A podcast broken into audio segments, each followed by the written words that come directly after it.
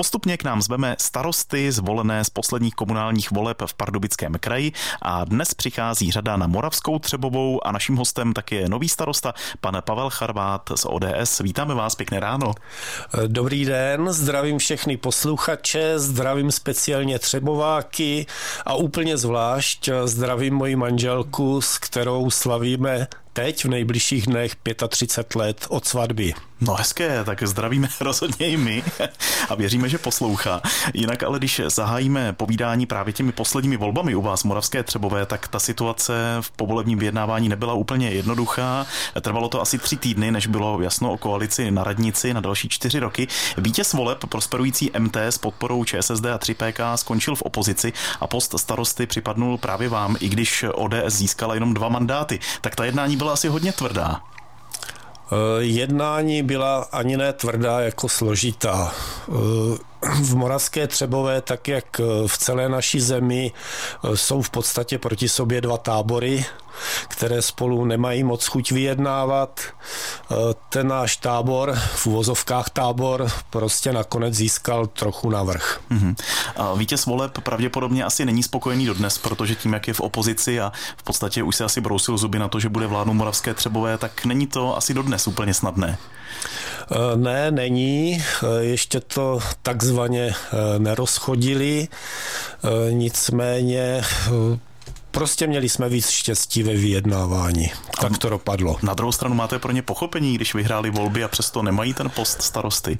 Eh, samozřejmě, že pro ně pochopení mám. Eh, já jsem v politice od 90. let, dlouhá, dlouhá léta v opozici, takže vím, že tahat za ten kratší konec ve městě eh, není pocitově vůbec nic moc. Je to tak? Už někdy od roku 1994, když s přestávkami jste v zastupitelstvu, tenkrát to ještě bylo v barvách od ODA. Jak vypadají obecně zasedání zastupitelstva v tomto novém volebním období v Moravské Třebové? Eh, tak měli jsme teprve dvě schůze, eh, kde se takzvaně oťukáváme, ale eh, já si myslím, že to všechno probíhá víceméně korektně. Vždycky je nejvýhrocenější akorát ta první schůze, když se volí starosta, tam je velký uh, zájem veřejnosti, uh, potlesk, pískot, dovedete si to asi představit. Hmm. Jestli mám správné informace, tak další zastupitelstvo bude v pondělí? Ano. Hmm. Co tam bude na programu? Něco takového nejzásadnějšího? Tohleto zastupitelstvo si nemyslím, že bude řešit něco zásadního. Zásadnější spíš bude zastupitelstvo Březnové, kde se schvaluje rozpočet. Mm-hmm. A ještě zmíníme volební účast Moravské Třebové, která byla poměrně nízká. K urnám dorazilo jenom 38,5% voličů. Nebojíte se, že příště jich bude ještě méně, že si někteří řeknou, že na hlasování nezáleží, když stejně vítěz nevládne? Já vím, že samozřejmě tam jde o ta jednání a o to, kdo, kdo získá ten koaliční potenciál největší a kdo nakonec ovládne. Ale z pohledu toho běžného voliče, jestli nemáte z tohoto obavy? Eh, já si myslím, že pokud eh, volič eh, v Moravské Třebové je z něčeho zklamaný a měl by být z něčeho zklamaný, tak spíš z toho, že toho vítěze, kterého určili svými hlasy, nebo ten vítěz se nedokázal prosadit. Mm-hmm. Prostě neměl koaliční potenciál, neměl co nabídnout.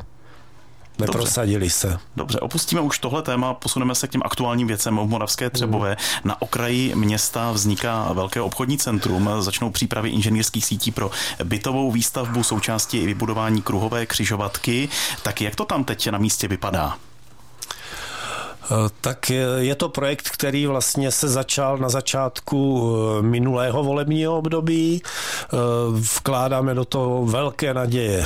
V Moravské Třebové se bytová výstavba zastavila před 20 lety. Byla to obrovská chyba Opravdu to vidím jako velkou chybu vzhledem k odlivu obyvatel a proto, proto si od tohohle hodně slibujeme.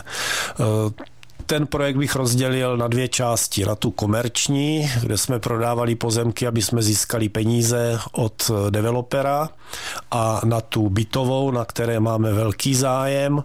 A tak, jak jste již naznačil, v letošním roce postavíme eh, takové základní dvě eh, ulice, eh, podél kterých se budou stavět rodinné domy, řadové v tomto případě a bytové domy. Ty bytové domy teď právě jednáme v těchto dnech s pardubickou společností Enteria, která vyhrála naše výběrové řízení a má tam zájem postavit zhruba 120 bytů v několika bytových domech.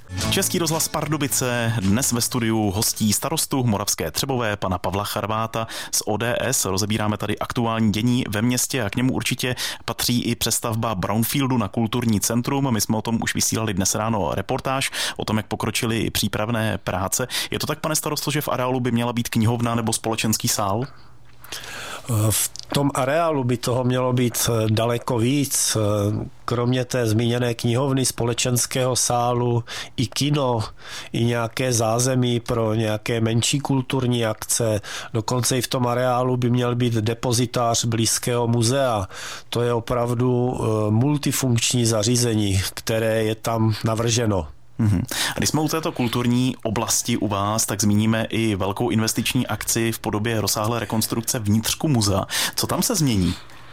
Tak o tomhle se docela málo ví, ale eh, Moravskotřebovské muzeum eh, vlastní obrovské egyptologické sbírky. Eh, náš jistý rodák před stolety, bohatý, bohatý průmyslník, cestoval po světě, sbíral různé předměty, posílal je do Moravské Třebové a když se pak vrátil, tak se rozhodl, že proto postaví důstojný stánek a v roce 1900 něco tam vyrostlo muzeum, které bylo plné těchto sbírek. E, samozřejmě v tom poválečném období to chátralo, chátralo, chátralo, e, až to dostalo e, prostě jakoby ráz až řekl bych Brownfieldu, nicméně na začátku 90. let se to muzeum spravilo, vystavili se tam ty sbírky tak, jak to tenkrát bylo zvykem.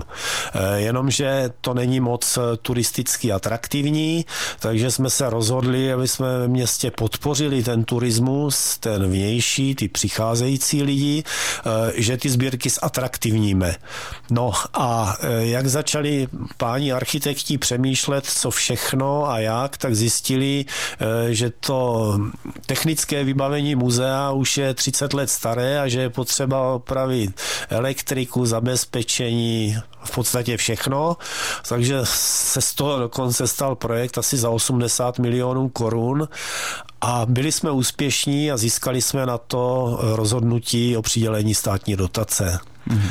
Takže eh, v přízemí muzea vyroste moderní pokladna, moderní zázemí pro návštěvníky, eh, špičkové, špičkové výstavní prostory. Už teď ty obrázky jsou úplná nádhera, co tam bude. E, do muzea se vestaví výtah, aby se i, i, i mobilní návštěvníci dostali nahoru a nahoře budou další výstavní sály plus e, zázemí kurátorů a tak podobně. Hmm, tak doufáme, že to přitáhne turisty a určitě by turisty mohl přitáhnout i masopust, který plánujete v Moravské Třebové na 18. února. Má tam starosta nějakou úlohu při tom masopustu? V historii to tak bývalo, nevím, jak to máte vy v Moravské Třebové. uh, masopust bude, ano, 18. v sobotu. Uh, v podstatě uh, letos to bude po druhé v takovém jakoby masivním měřítku a starosta tam má úlohu, ale starostu zastoupí podstatně mladší e, místo starosta, který tím letím žije. Mm-hmm, takže ten bude dávat nějaké to povolení k obchůzce? A přesně tak, přesně tak. tak jsme zakončili v odpočinkovém duchu povídání s naším hostem, se starostou Moravské Třebové. Pozvali jsme na Masopust na příští víkend na sobotu 18. února. Tak moc díky, že jste byl naším hostem. Tolik tedy Pavel Charvát z ODS. Budeme sledovat vaše další kroky a pravidelně informujeme o dění Moravské České Třebové a díky, že jste vážil tu cestu do Pardubic. E, já taky děkuji za pozvání a snad někdy příště. Naslyšenou, mějte se. Tento pořad si můžete znovu poslechnout v našem audioarchivu na webu pardubice.rozhlas.cz.